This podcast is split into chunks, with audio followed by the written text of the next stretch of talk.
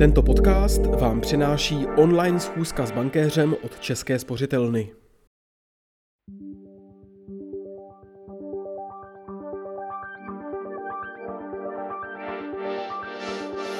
Dobrý den, jsem Jiří Špičák a vy posloucháte E15 Cast, krátký podcast o velkých proměnách biznisu. Dodavatelské firmy v autoprůmyslu se potýkají se zvýšenými náklady za materiály a energie. Podniky tak zvyšují ceny za součástky a připlácí i koncový spotřebitel. Jak se bude krize dál vyvíjet? O tom jsme v dalším díle E15 castu mluvili s redaktorem E15 Jiřím Líbrajchem. Nejprve ale krátké zprávy. Legendární americký investor Warren Buffett ve třetím čtvrtletí přikupoval akcie ropné společnosti Chevron. V portfoliu investičního konglomerátu Berkshire Hathaway, v jehož čele Buffett stojí, se také objevily dvě nové pozice. Nejvíc peněz má stále zainvestováno ve firmě Apple. Vyplývá to z hlášení pro americkou komisi pro cené papíry. Slovenská společnost Inobet podnikatele Mariana Bočka získala významnou finanční injekci pro další rozvoj. Nižší desítky milionů eur, tedy stovky milionů korun, do ní investoval jeden z největších těžařských podniků na světě, nadnárodní kolos Rio Tinto. Deníku E15 to sdělila společnost Inobet.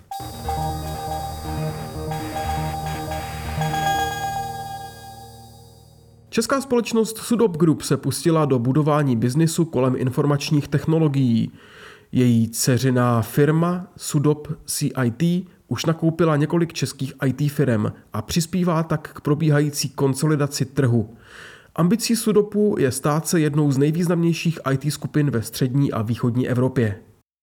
Další informace najdete na e15.cz. Já už tady vítám eh, Jiřího Líbrajcha, redaktora deníku E15. Jirko, ahoj. Zdravím všechny. Proč stoupají ceny v autoprůmyslu? Tak eh, to je celkem jednoduché. Eh, ty vstupy podniků, ať už je to ocel, hliník, železo, prostě a zkrátka raketově rostou.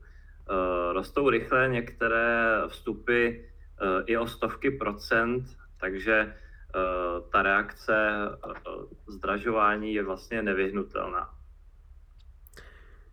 Jedním z největších problémů právě jsou ty stoupající ceny energií.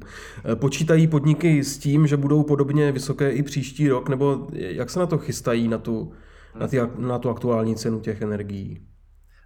Hned se k tomu dostanu, jenom je třeba říct jednu věc, že vlastně Eh, celý český eh, řetězec dodavatelských firm v autoprůmyslu eh, čelí těm potížím, ať už to je energie nebo další vstupy, tak jim čelí v době, kdy je opravdu velmi oslaben. Ty důvody asi všichni známe, co už možná tolik známe není, že kvůli těm potížím se letos v Česku nevyrobilo až 300 tisíc aut, respektive to, to je odhad Združení automobilového průmyslu, až do konce tohoto roku se nevyrobí až 300 tisíc aut, což znamená, že v tom celém řetězci, ať už finalistů, jako je Škoda Auto, nebo těch jednotlivých menších dodavatelských firm, vypadne nějakých 260 miliard korun.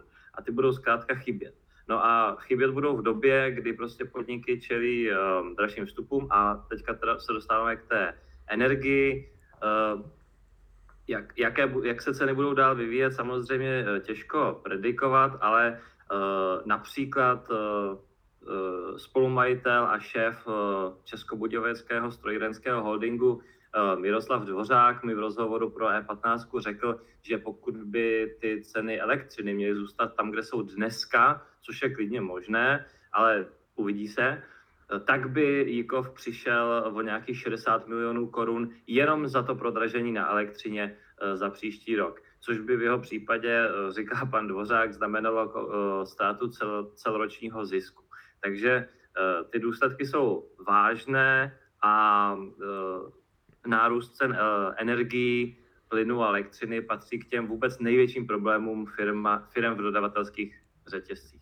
Ty jsi mluvil se spoustou zástupců těch konkrétních podniků. Eh, můžeš ještě říct nějaké další příklady, jak konkrétně podniky s tím zdražováním bojují? co chystají? Uh, tak to nejjednodušší, co mohou udělat a nejnutnější, je zvýšit svoje ceny. Zkrátka, pokud vám narostou náklady tak výrazně, že by to šlo na úkor vašeho zisku a byli jste ztrátoví, tak zkrátka tak, abyste nepřežili, což i v tom článku v E15 se uvádíme, že zkrátka, a to říkají lidi z oboru, zkrátka, že ti, kteří si nevyjednají u svých zákazníků zvýšení cen, tak čelí velmi vážné hrozbě nějakých existenčních potíží.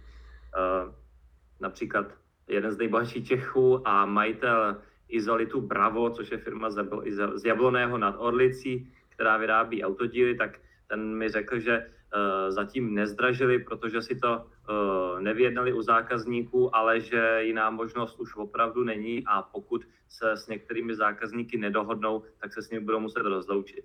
Ta matematika je velmi jasná.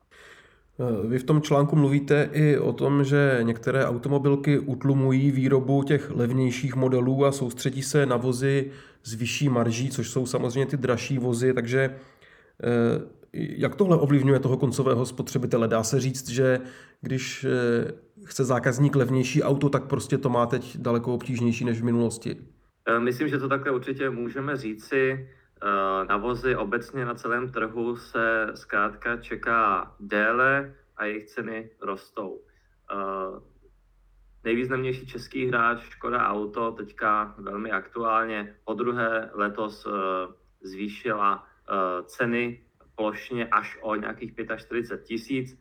Například eh, model Octavia podražil nějakých 25 tisíc, nově překonal půl milionovou hranici, o 35 tisíc eh, zdražil elektromobil vlajkový Eniac, byť vzhledem k jeho ceně se to ztratí v uvozovkách. Takže eh, konečný spotřebitel si připlatí, počká si déle. Co je možná nejdůležitější říci u toho, že se automobilky soustředí na ty dražší vozy a utlumují uh, tu výrobu menších, což je z jejich strany logický krok. Problematické je to právě pro ty dodavatele, na které jsme se teďka zaměřili, protože zatímco pro automobilku, jak říkám, to je logický krok, soustředit se na to, co mi nejvíc vydělává, tak uh, dodavatel netuší vlastně, jakými, jak, netuší, jak budou automobilky plánovat, musí se tomu stoprocentně přizpůsobit a Samozřejmě pro něj to způsob, eh, pro mnoho dodavatelů to může způsobit potíže, protože eh, například do některých eh, modelů nedodávají díly a pokud jsem dodavatel a automobilka omezí výrobu zrovna vozu, na kterým já závisím, tak to pro mě může znamenat velký problém. A na rozdíl od automobilek se dodavatelé tomuto mohou velmi nebo o hodně hůře přizpůsobovat. Tak ještě otázka na závěr. Dá se říct, kdy ta krize skončí? Myslím, že šéf Volkswagenu nedávno říkal, že ta krize se surovinami možná už se trošku překlápí ke konci. Dá se to takhle říct nebo ne? Uh,